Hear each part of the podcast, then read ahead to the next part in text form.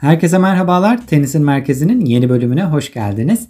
2 haftalık bir aranın ardından tekrardan birlikteyiz. Wimbledon'ı geride bıraktık.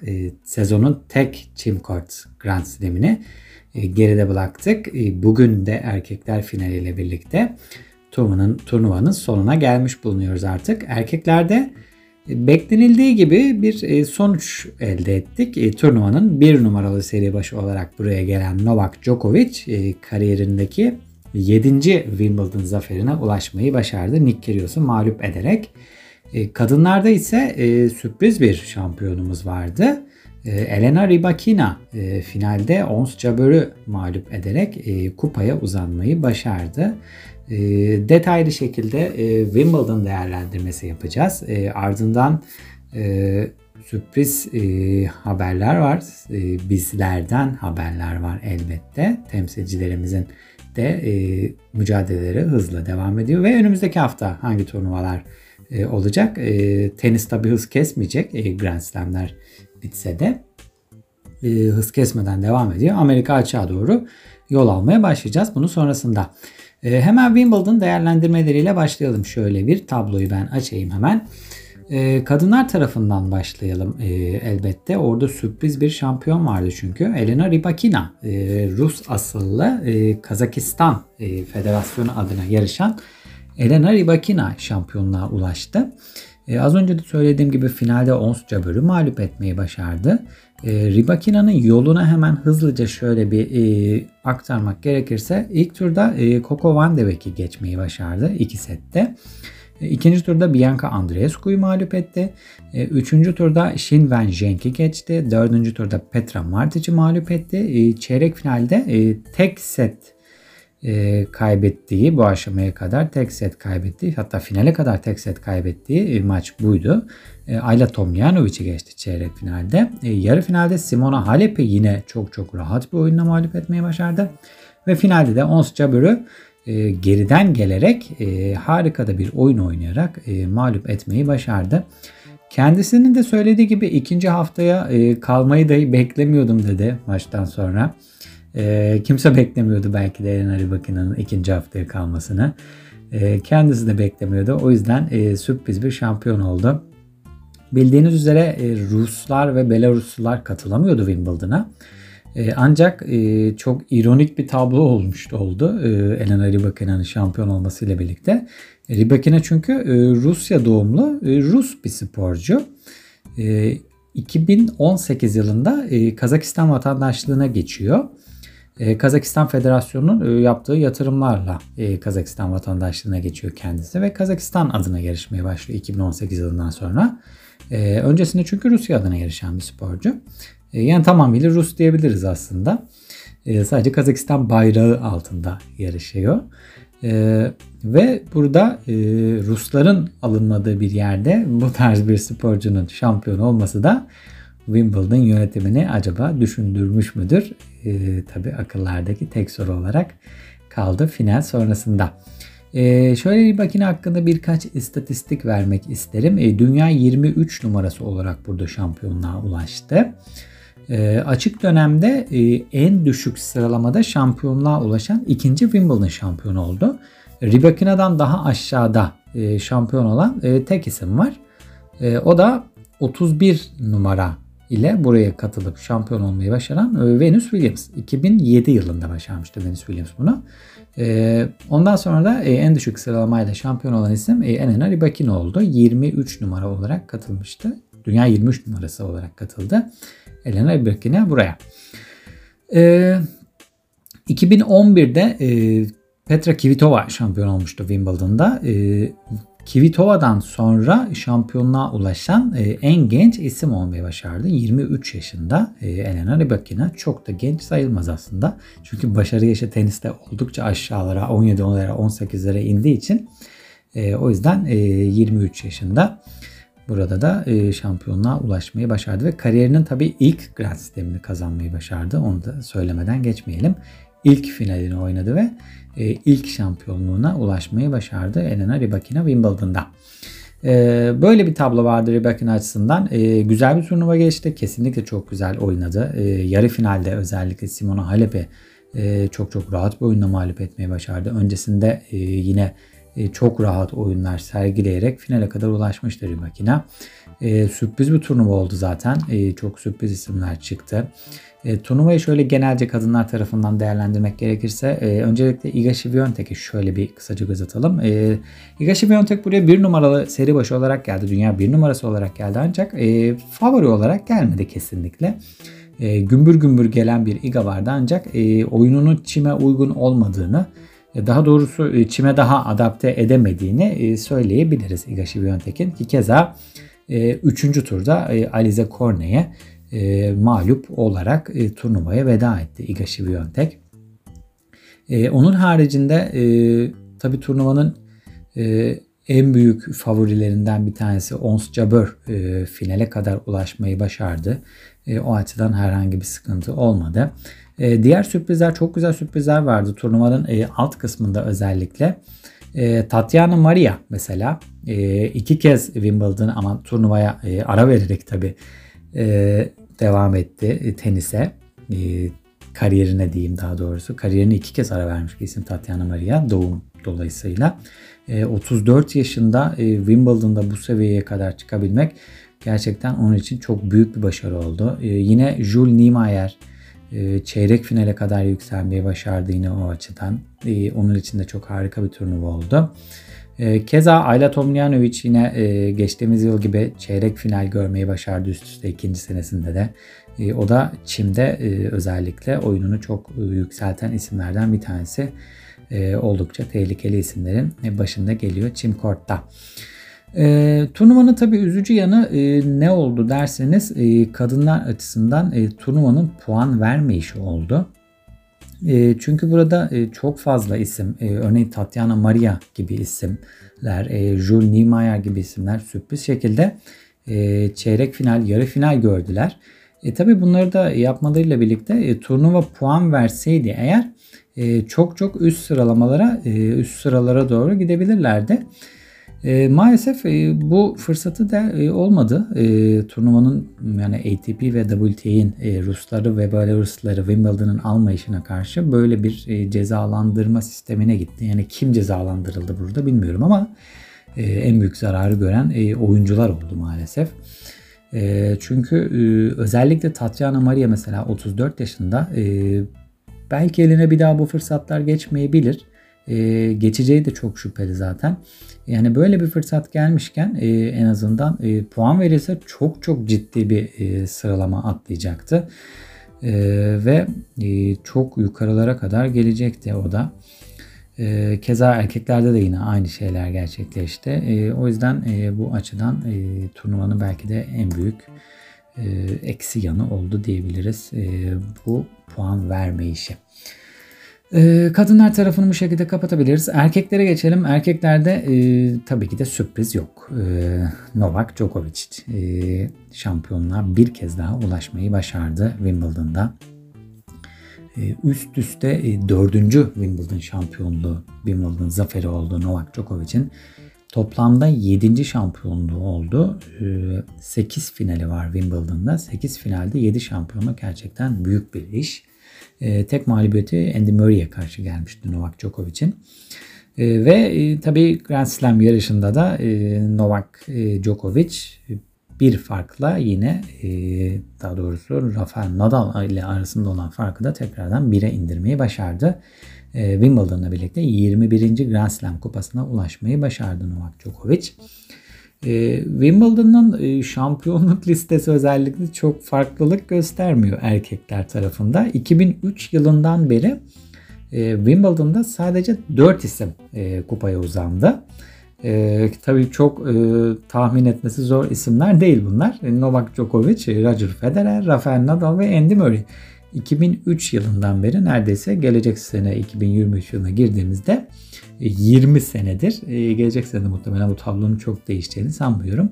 20 senedir burada şampiyon olan sadece 4 isim olacak. Gerçekten bu da bu isimlerin nasıl bir çim korta ağırlık koyduğunu da bizlere gösteriyor. Novak Djokovic'in dediğimiz gibi 7. Wimbledon şampiyonluğu oldu. Bu alanda da Pete Sampras'ı yakaladı 7. Wimbledon şampiyonluğuyla birlikte. Önderinde sadece 8 Wimbledon şampiyonluğuyla Roger Federer var. İkinci sırayı da Djokovic ve Pete Sampras 7 şampiyonlukla birlikte paylaşıyorlar. Djokovic'in kurasına bakalım, hemen şöyle hızlıca kimleri geçtiğini söyleyeyim ben. İlk turda Kore rakibi Sun Wook Won'u geçmeyi başardı. Tabii turnuvaya sürpriz bir giriş olmuştu. Set kaybetmişti Novak Djokovic. Ancak turnuva içerisinde biraz daha bu rot balans ayarlarını yapmayı tercih ediyor Djokovic. Yavaş yavaş oyununu yükselterek ilerliyor.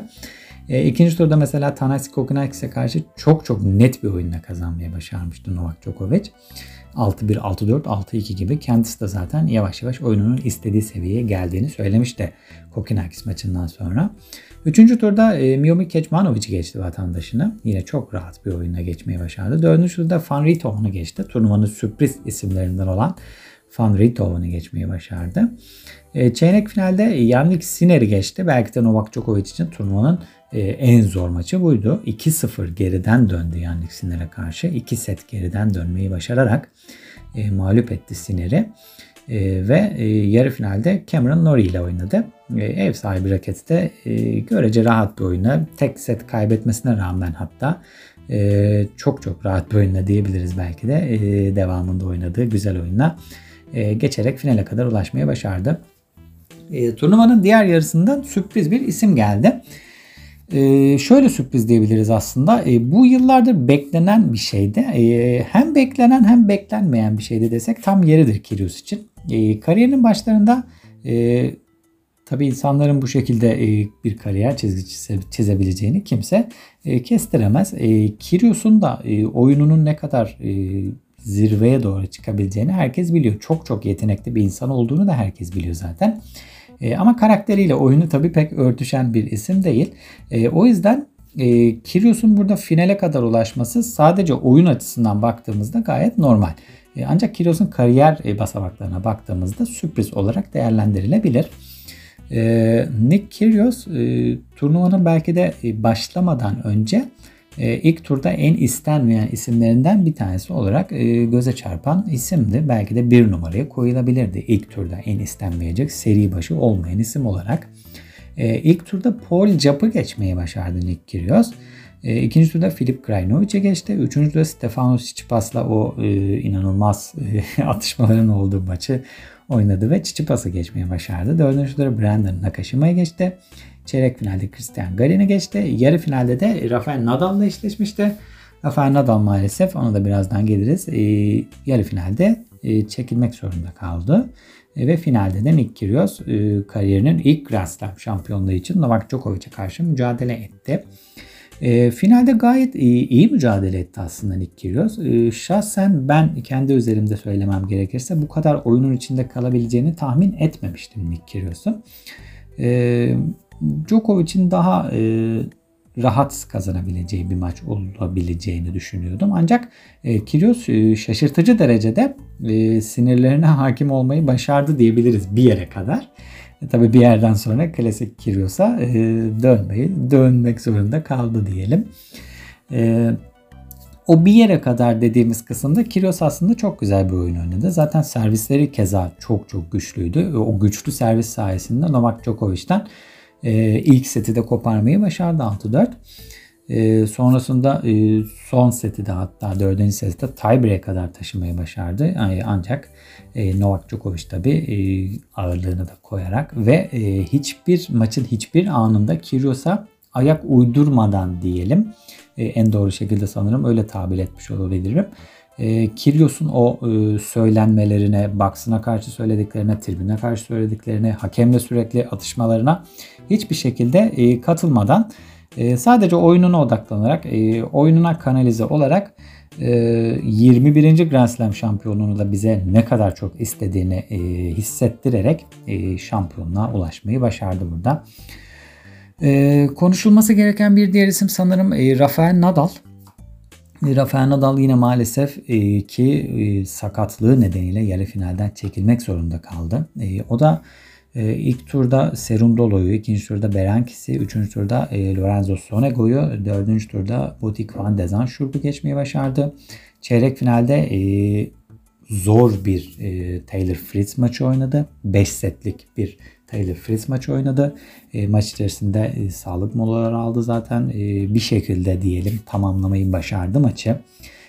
Karnındaki o kaslarındaki 7 milimetrelik yırtıktan dolayı ancak ertesi gün maalesef ki devam edemeyeceğini açıklamasını yaptı ve Nick Kyrgios maçından çekilmek zorunda kaldı Rafael Nadal. Çok iyi geliyordu tabii. Zaten Taylor Fritz maçında gördüğümüz gibi kendine inanarak geldiği için Taylor Fritz maçını da bir şekilde oynadı ve geçmeyi başardı. Yani sonuna kadar deniyor. O açıdan gerçekten Rafael Nadal'ı tebrik etmek lazım. Vazgeçmeden deniyor. Sakat dahi olsa, sakat olduğunu zaten biliyor kendisi de.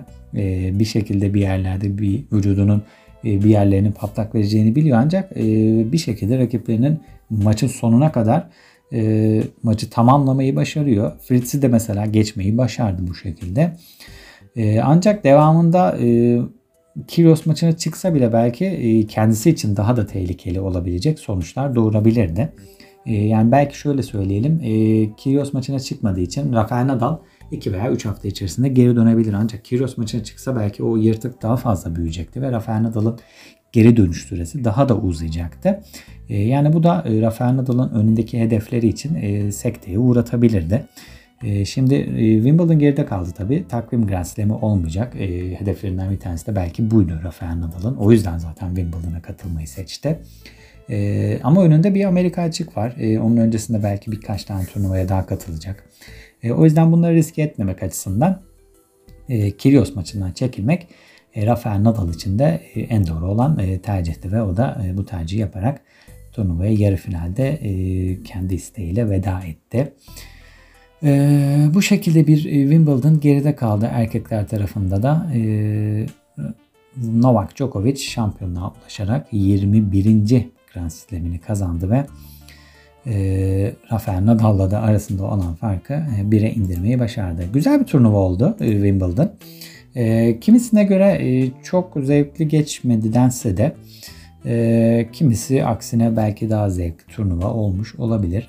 Ancak final maçları görece bana göre güzeldi. Nick Kyrgios Novak Djokovic maçı gayet iyiydi.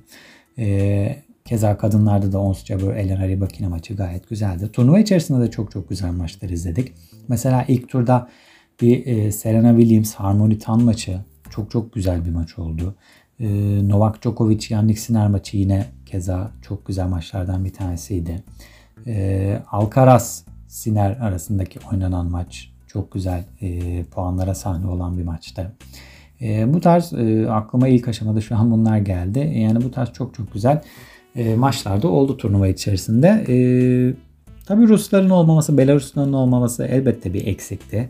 Ve ATP'nin verdiği bu saçma puan cezası elbette düşük sıralamalı oyuncuları ve büyük yukarıdaki oyuncuları da çok fazla etkiledi.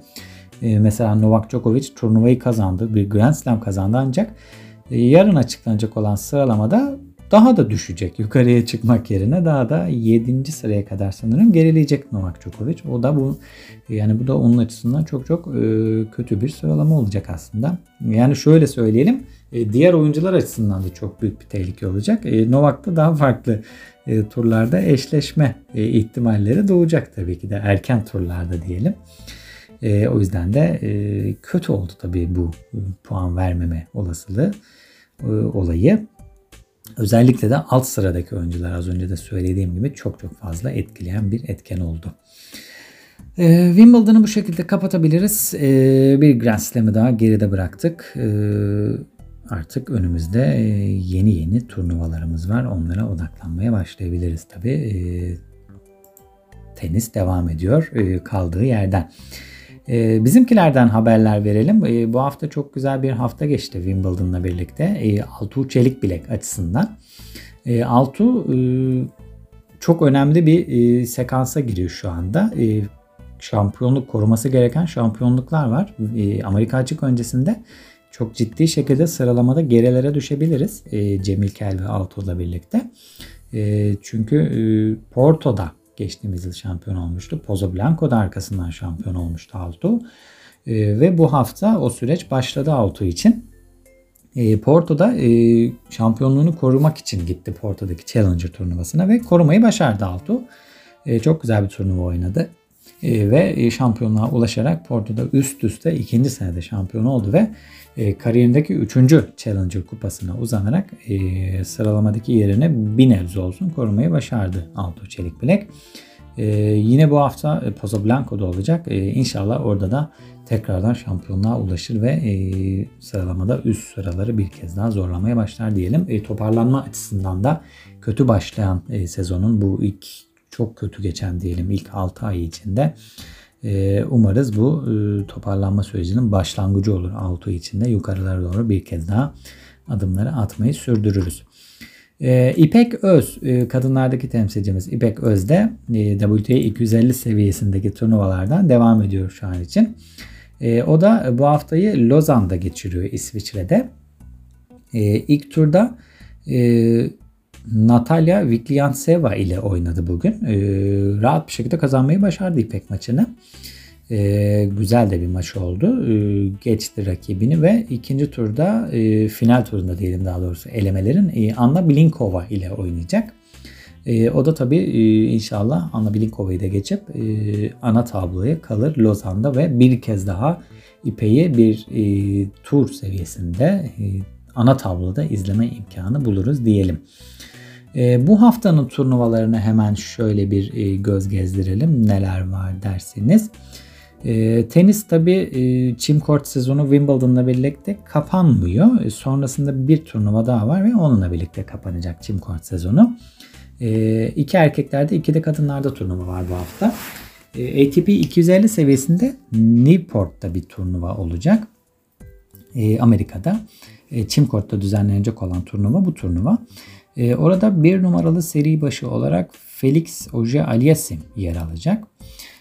Felix'in haricinde kimler var seri başı olarak? Hemen şöyle bakıyorum. John Isner, Alexander Bublik, Maxim Cressy, Benjamin Bonzi, Andy Murray, Jerry Veseli ve James Duckworth yer alacak.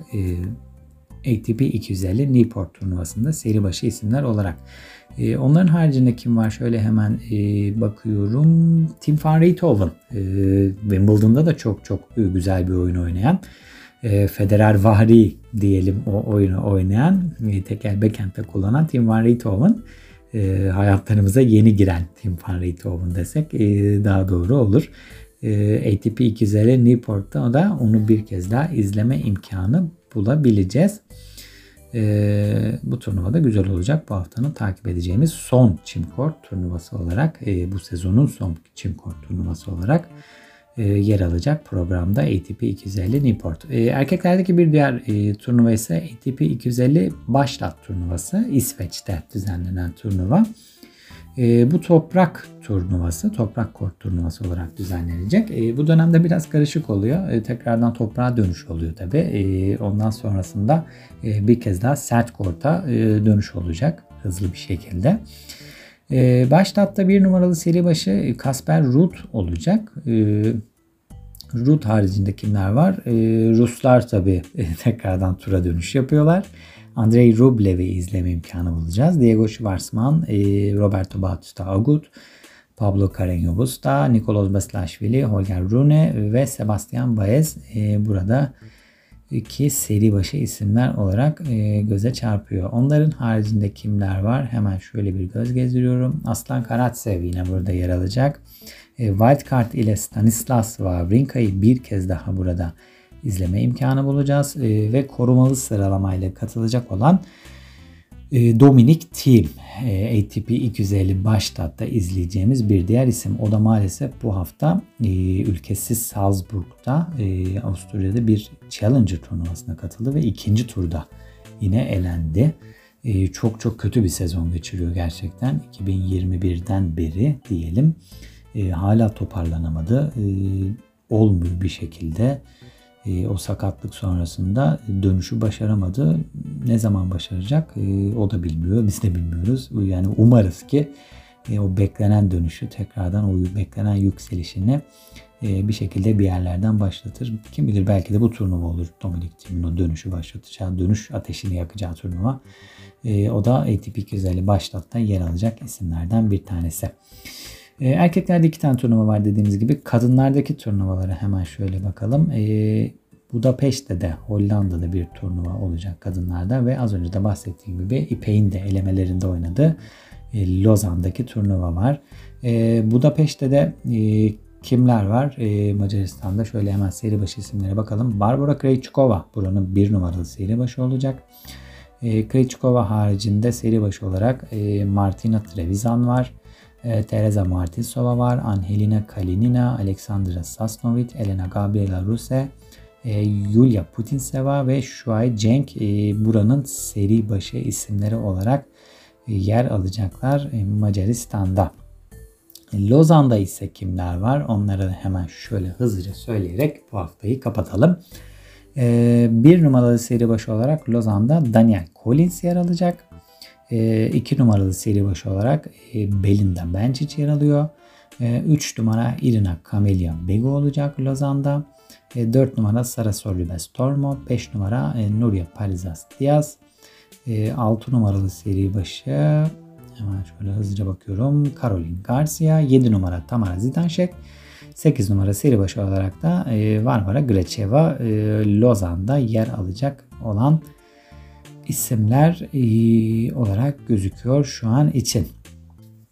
Evet, bu şekilde tamamladık Wimbledon'ı ve önümüzdeki haftanın turnuvalarına da baktığımıza göre bu haftayı da artık kapatabiliriz. Çok güzel bir Wimbledon geride kaldı. İnşallah Amerika açık sürecine kadar da yine turda çok güzel mücadeleleri geride bırakırız ve çok iyi bir tenisle Amerika açığa doğru bu sürece devam ettiririz diyerek bu haftayı da kapatalım. Haftaya görüşmek üzere diyelim. Hoşça kalın.